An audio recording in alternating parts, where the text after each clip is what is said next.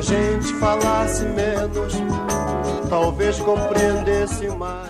Bem-vindos a mais um episódio do nosso podcast Escutativa. Eu sou Bernardo Mundelieb. Eu sou Jéssica Galdino. E hoje a gente vai falar sobre a habilidade de escuta. Você tem treinado a sua habilidade? Tem escutado as pessoas atentamente? O que, que você pode fazer para melhorar a sua habilidade? Vamos falar sobre isso e muito mais.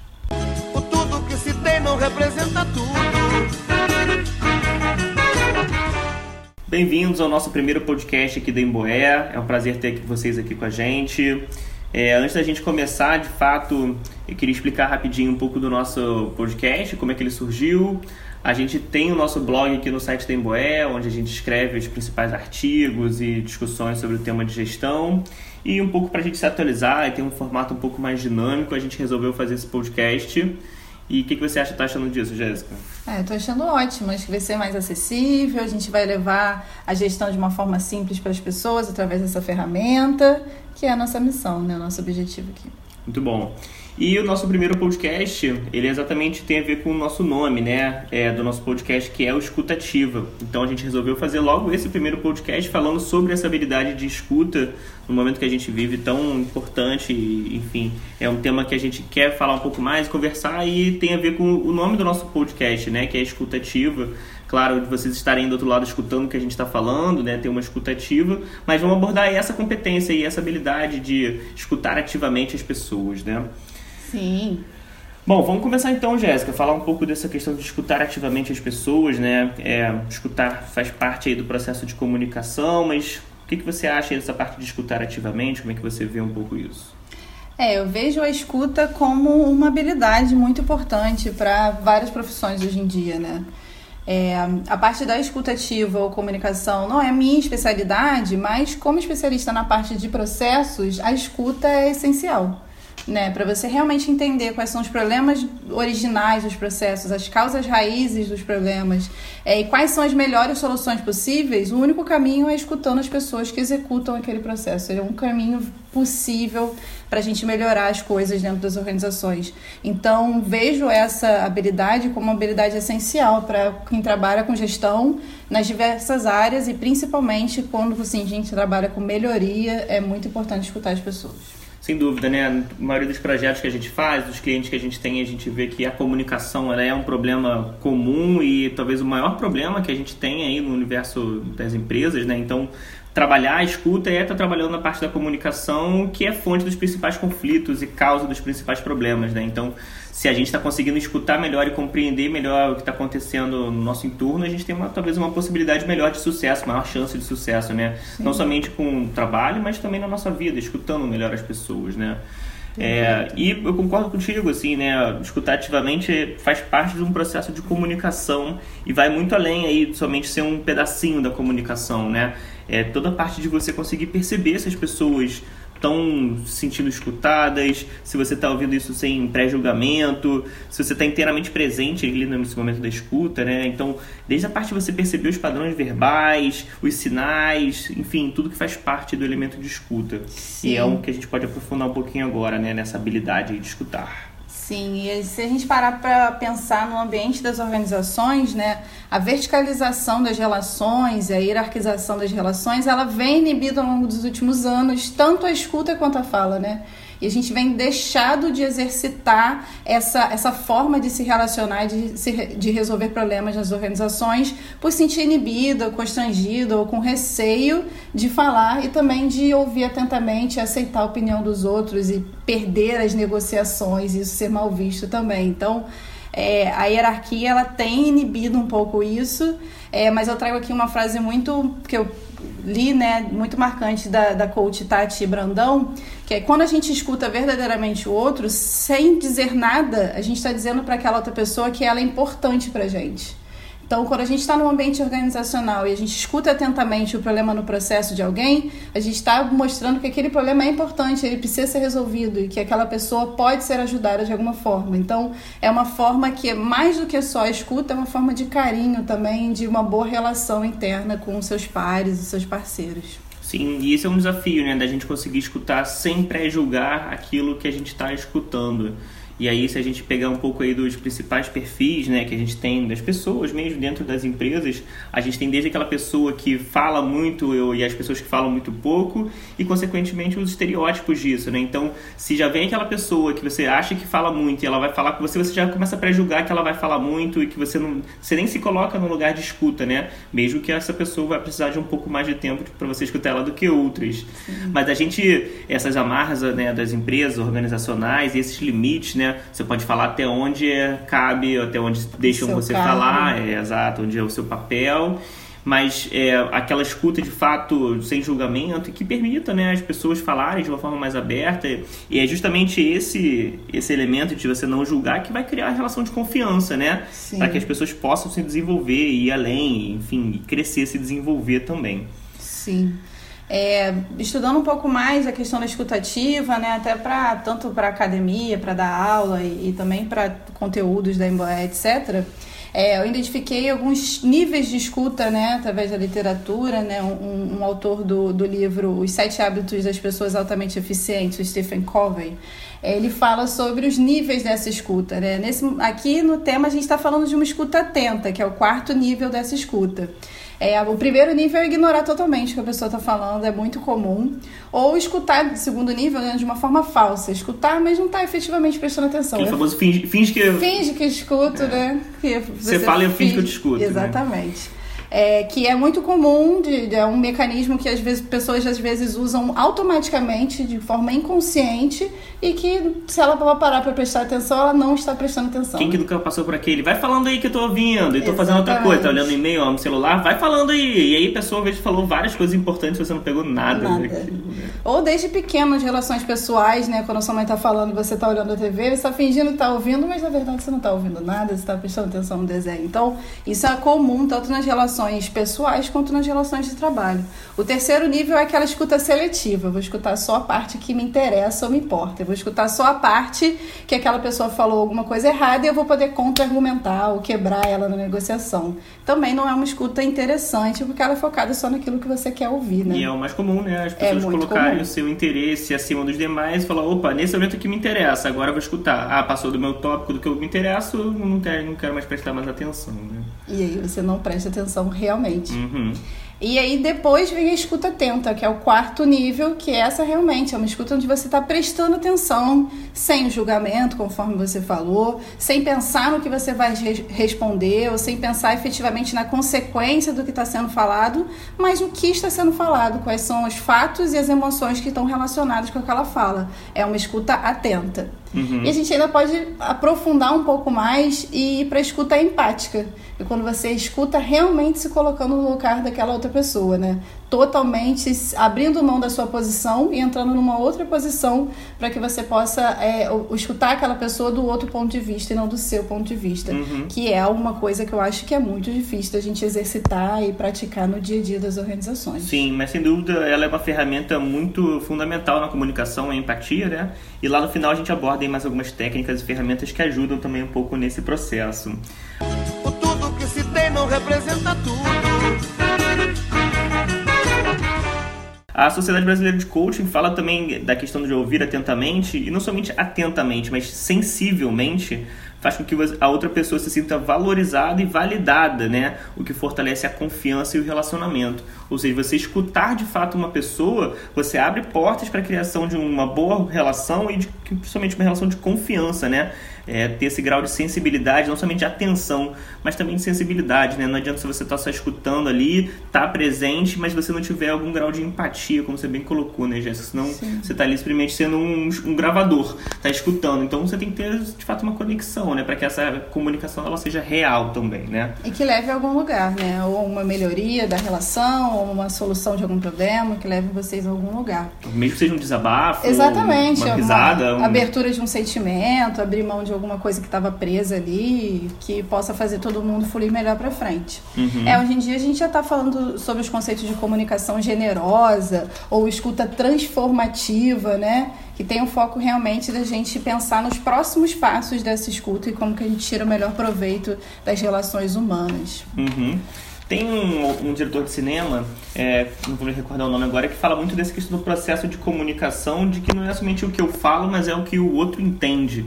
E se comunicação a gente vai por essa linha, é basicamente o que a pessoa conseguiu escutar da sua fala. Então, se a gente entender que a escuta ela faz parte do processo de comunicação e que a comunicação é que o outro entende, logo a escuta ela é a parte fundamental desse processo para que a gente tenha clareza e não tenha ruídos, né? Que, é que a gente chama quando você tem uma, uma pessoa, duas pessoas conversando e a outra não entende, você pode ter alguns ruídos no caminho que podem atrapalhar esse processo, ou mesmo de fato o final lá, né? Se não tiver nenhum ruído, o processo de escuta, a habilidade de escuta, ela pode estar dificultando esse processo de comunicação, né? Então, sem dúvida que a, a parte da escuta ela é fundamental para que a gente tenha mais sucesso. Seja na vender uma ideia, apresentar alguma coisa, enfim, se, se relacionar. relacionar. Né? Sim, perfeito.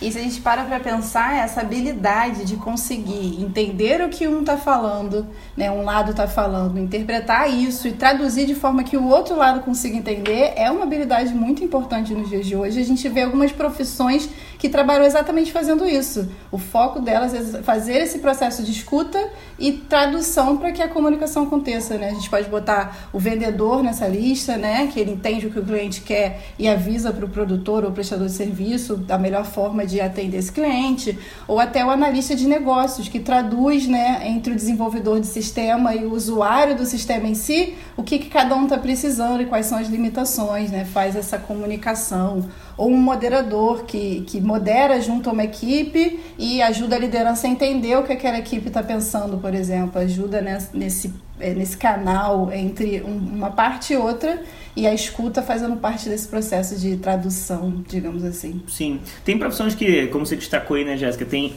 que são mais é, famosas, assim, pela questão da escuta, seja um padre, um médico, uhum, um coach, né, sim. né, que faz parte ali da profissão da, dessa pessoa escutar de fato, mas eu diria que ela é comum para todos, porque essencialmente todos nós usamos comunicação, mesmo que seja nossa vida pessoal, mas no trabalho fundamentalmente, né? Uhum. E tem um autor também famoso de negociação, William Ury, ele tem até um vídeo no YouTube muito, muito é, bom, se chama O Poder da Escuta, é, The Power of Listening. É muito bom, recomendo, inclusive, é 15 minutos, ele é rápido, que ele fala bastante disso, assim, da, da dificuldade de negociações de não conseguir escutar o outro lado da conversa. Então, vai desde uma grande negociação de né, grandes países até aquela pequena negociaçãozinha sua ali, se vai acordar cedo, se não vai, se vai fazer determinada atividade ou não vai, enfim, todas essas pequenas e grandes negociações e a comunicação de uma forma geral. O tudo que se tem não representa tudo.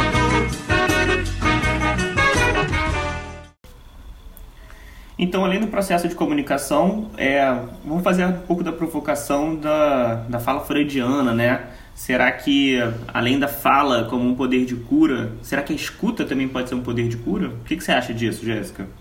Eu não tenho dúvidas, né? Quando em todos os processos de consultoria que a gente fez, né, até o momento, a gente percebe muito isso a, o momento da gente conversar com o cliente, né, antes ou depois de alguma oficina ou ao longo de uma semana de trabalho, é tão importante para eles quanto a oficina em si. É, essa conversa, entender que o que eles estão passando é normal, é comum, que a gente vê em outros lugares que faz parte do desafio da gestão, é, tranquiliza eles e faz com que eles também se distanciem um pouco do problema, vejam esse problema de outro ângulo e pensem em soluções.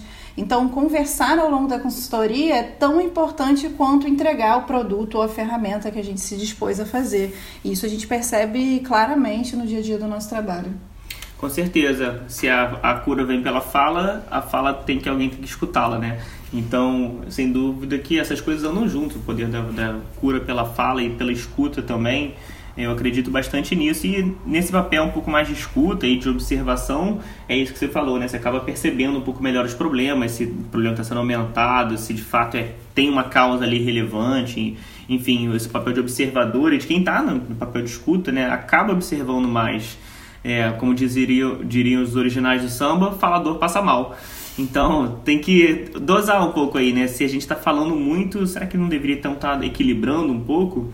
O próprio William Ury lá nesse TED Talks, ele fala isso, assim, né? Pode ser uma coisa meio clichê, mas se a gente tem duas, é, duas orelhas, dois ouvidos e uma boca, por que, que eu uso mais a minha boca do que os meus ouvidos? Se me deram dois, significa que eu tenho que escutar em dobro do que eu deveria falar, pelo menos anatomicamente falando, e a provocação do William Ury. E, e aí, Jéssica, mais algum ponto em relação à questão da, da cura pela fala e pela escuta? É, eu também peguei um trechinho aqui da, da Tati Brandão, coach, é, que ela fala uma coisa que eu achei muito poderosa, né? Hoje nas organizações a gente tem a gente tem muita fala, mas essas falas são muitas vezes obrigatórias e um pouco vazias, né? A gente não tem falas reais do que as pessoas realmente estão sentindo, pensando ou vivenciando. Tudo é muito velado. E ela falou sobre é, a gente compreender os barulhos que existem dentro dos nossos silêncios. Como a gente está abrindo mão de falar algumas coisas e como que isso afeta internamente o nosso psicológico o nosso dia a dia e o quanto que isso pode se acumular de uma forma gerar uma, um barulho, uma confusão interna tão grande que te atrapalha a trabalhar no dia a dia, te atrapalha a viver com aqueles problemas, né? Então a gente também entender que nem sempre a fala que a gente vê hoje nas organizações, ela dá conta desse silêncio que está cheio de barulho interno. Às vezes os barulhos vão continuar ali porque a pessoa está fazendo uma fala institucional, burocrática, que não tem a intenção realmente de expressar o que a pessoa viveu, pensa ou está sentindo sobre os problemas da organização. Sim. E acho que não tem como a gente fugir um pouco aí desses bons ditados, né? De que para meio entendedor, é, para bom entendedor meia palavra basta. Então essas falas muito vazias, quando a gente percebe isso, a gente vê que é uma coisa falsa, que não soa com originalidade ou que é profunda, né? Não tá tocando realmente as pessoas ali. Quando você vê um The Office, por exemplo, ou você vê outros momentos desses assim institucionais muito formais, que ali realmente está sendo um protocolo e quando de fato é uma fala verdadeira, as pessoas se sentem doídas se for uma crítica, alguma coisa assim, né? Tem dificuldade de escutar esse problema e de a forma como lidar com ele, né? Então, por mais que sejam esses vazios aí provocados pela Tati, mas ao mesmo tempo num processo de comunicação a gente tem que aprender a lidar com esses vazios também, né? Não é o tempo inteiro de fala. É, e isso, inclusive, demonstra muita maturidade. Né? Dentro de um, uma conversa, de um diálogo, é bom que às vezes a gente tenha esse momento de pausas. Né? Num processo de coaching, isso é muito bem-vindo para que o que a gente acabou de falar seja sedimentado, digerido. A gente não é obrigado a falar imediatamente. Né? Aqui a gente está num, num, num, podcast, né? trocando essa ideia. Claro, a gente tem um ritmo, um flow aqui, mas num diálogo, numa conversa, é bom dar essas pausas também, né? E acho que isso é um pouco do nosso último momento aqui das técnicas, né? E das ferramentas aí que a gente pode abordar para melhorar a nossa escutativa. O tudo que se tem não representa tudo. E já trouxe alguma dica aí poderosa pra gente, pros nossos ouvintes? Olha, eu trouxe, eu listei algumas dicas, né? É, que eu acho que são importantes para uma boa escutativa, um bom processo de comunicação. É, a primeira delas é sair de si, né? Isso é muito difícil, mas extremamente poderoso. Quando você sai de si, você desapega da sua opinião ou do seu ego de ganhar aquela disputa, aquela negociação, aquele diálogo. E você saindo de si, você tem uma visão mais neutra do problema e é, consegue escutar e também falar melhor sobre aquele problema. Sair de si no sentido lá dos sociólogos do epoquê, né? Descolar, né? Como se fosse eu olhar, eu olhar para mim de cima de cima de mim mesmo, assim, né? Sim. Por que, que eu tô fazendo isso, né? E os porquês e se questionando, né? Uma excelente dica, assim, de se colocar, gerar empatia sobre você mesmo, quase, né? Observar o processo de comunicação que você está vivendo, né? Muito legal. De fora, né? Sim, sem dúvida. E aí, com isso também vem a segunda dica, que é não julgar o que está sendo dito, né? Quando você se coloca nessa posição neutra, você acaba automaticamente não tendo um julgamento tão forte sobre aquilo que está sendo dito.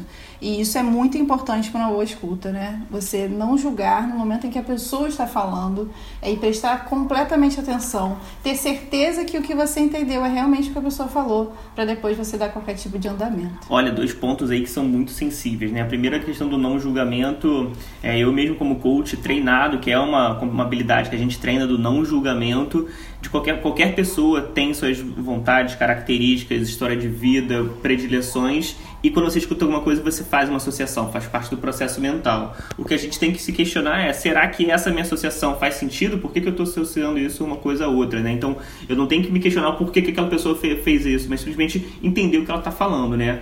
E o outro lado que você acabou de colocar, né?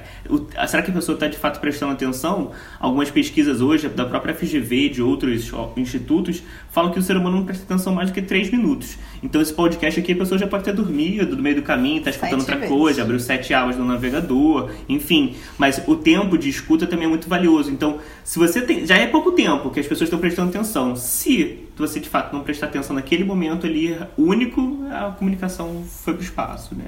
Perfeito. O que mais, Jéssica, temos aí? Isso tem tudo a ver com a minha terceira dica, que é ter paciência. As pessoas têm habilidades de expressar os seus pensamentos e sentimentos diferentes. Pessoas, algumas pessoas são extremamente habilidosas nisso, outras pessoas têm uma extrema dificuldade. Então a gente precisa entender o tempo de cada um e ter paciência para esperar com que cada um expresse a sua opinião é, e o seu sentimento da melhor forma possível antes de interromper e tentar dar continuidade ou pressionar a pessoa a falar mais rápido, por exemplo. Isso é péssimo para uma boa escutativa. Né? Sem dúvida. Claro que em alguns momentos você tem essa pressão do tempo, você tem alguém fazendo uma moderação, mas se você está tendo quer ter uma escuta empática ativa, né, tá ali presente, tem que no mínimo esperar a pessoa acabar de falar para ver se ela não tem mais alguma consideração e aí sim avançar, né? Senão você não está respeitando também o processo ali, né? Perfeito, isso mesmo. É, sinais de que você está entendendo também são muito úteis para uma boa escutativa, né? Uma balançada de cabeça, um, um olhar no olho da pessoa, um aham, sim, perfeitamente, claro, isso mesmo, né?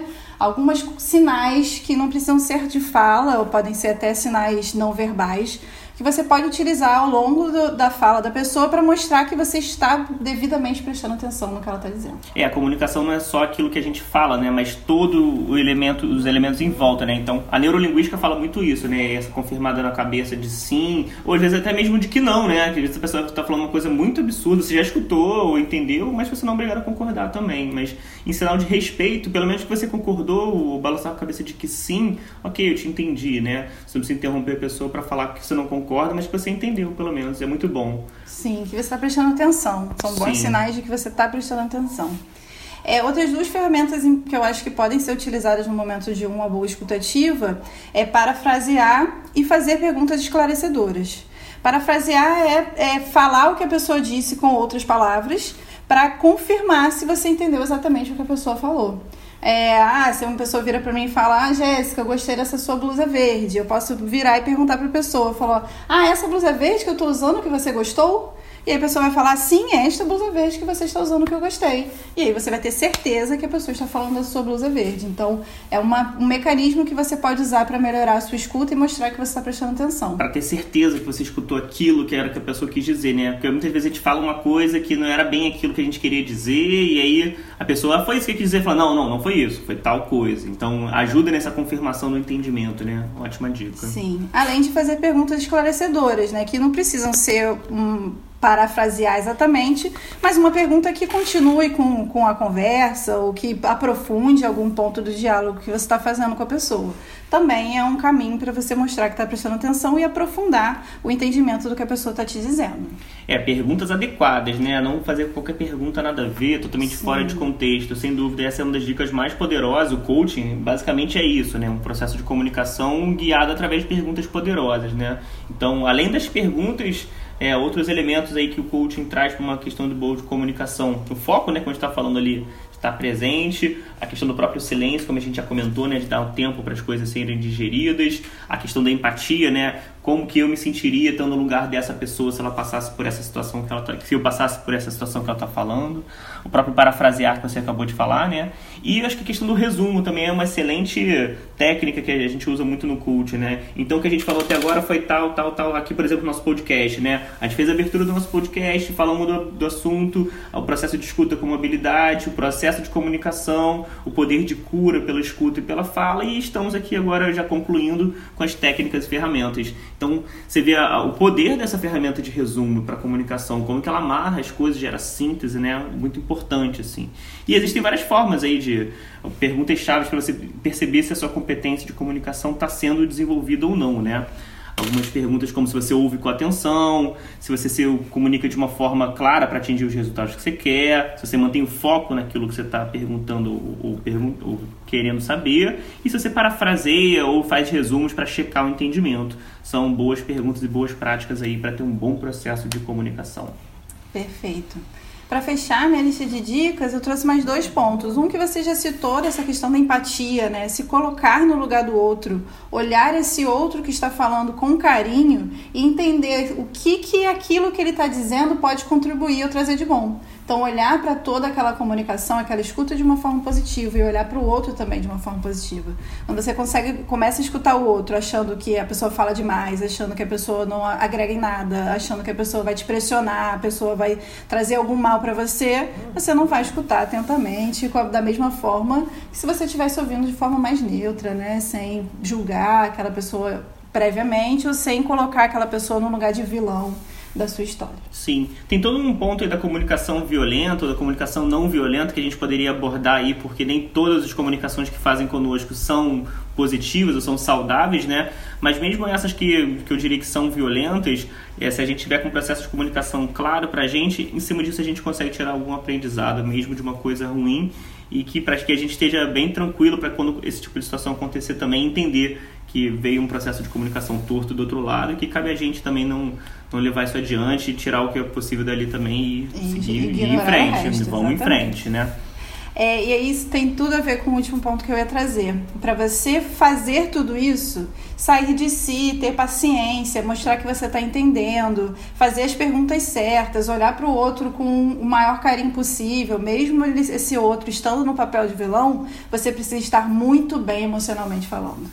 Não dá para você não estar bem emocionalmente falando, é, forte psicologicamente falando, feliz, satisfeito, é, com a mente clara e focada, se você não tiver nada disso, dificilmente você vai conseguir ter essa escutativa que a gente está ilustrando aqui. Então, cuidar do seu emocional é muito importante para que você possa ter uma boa escuta.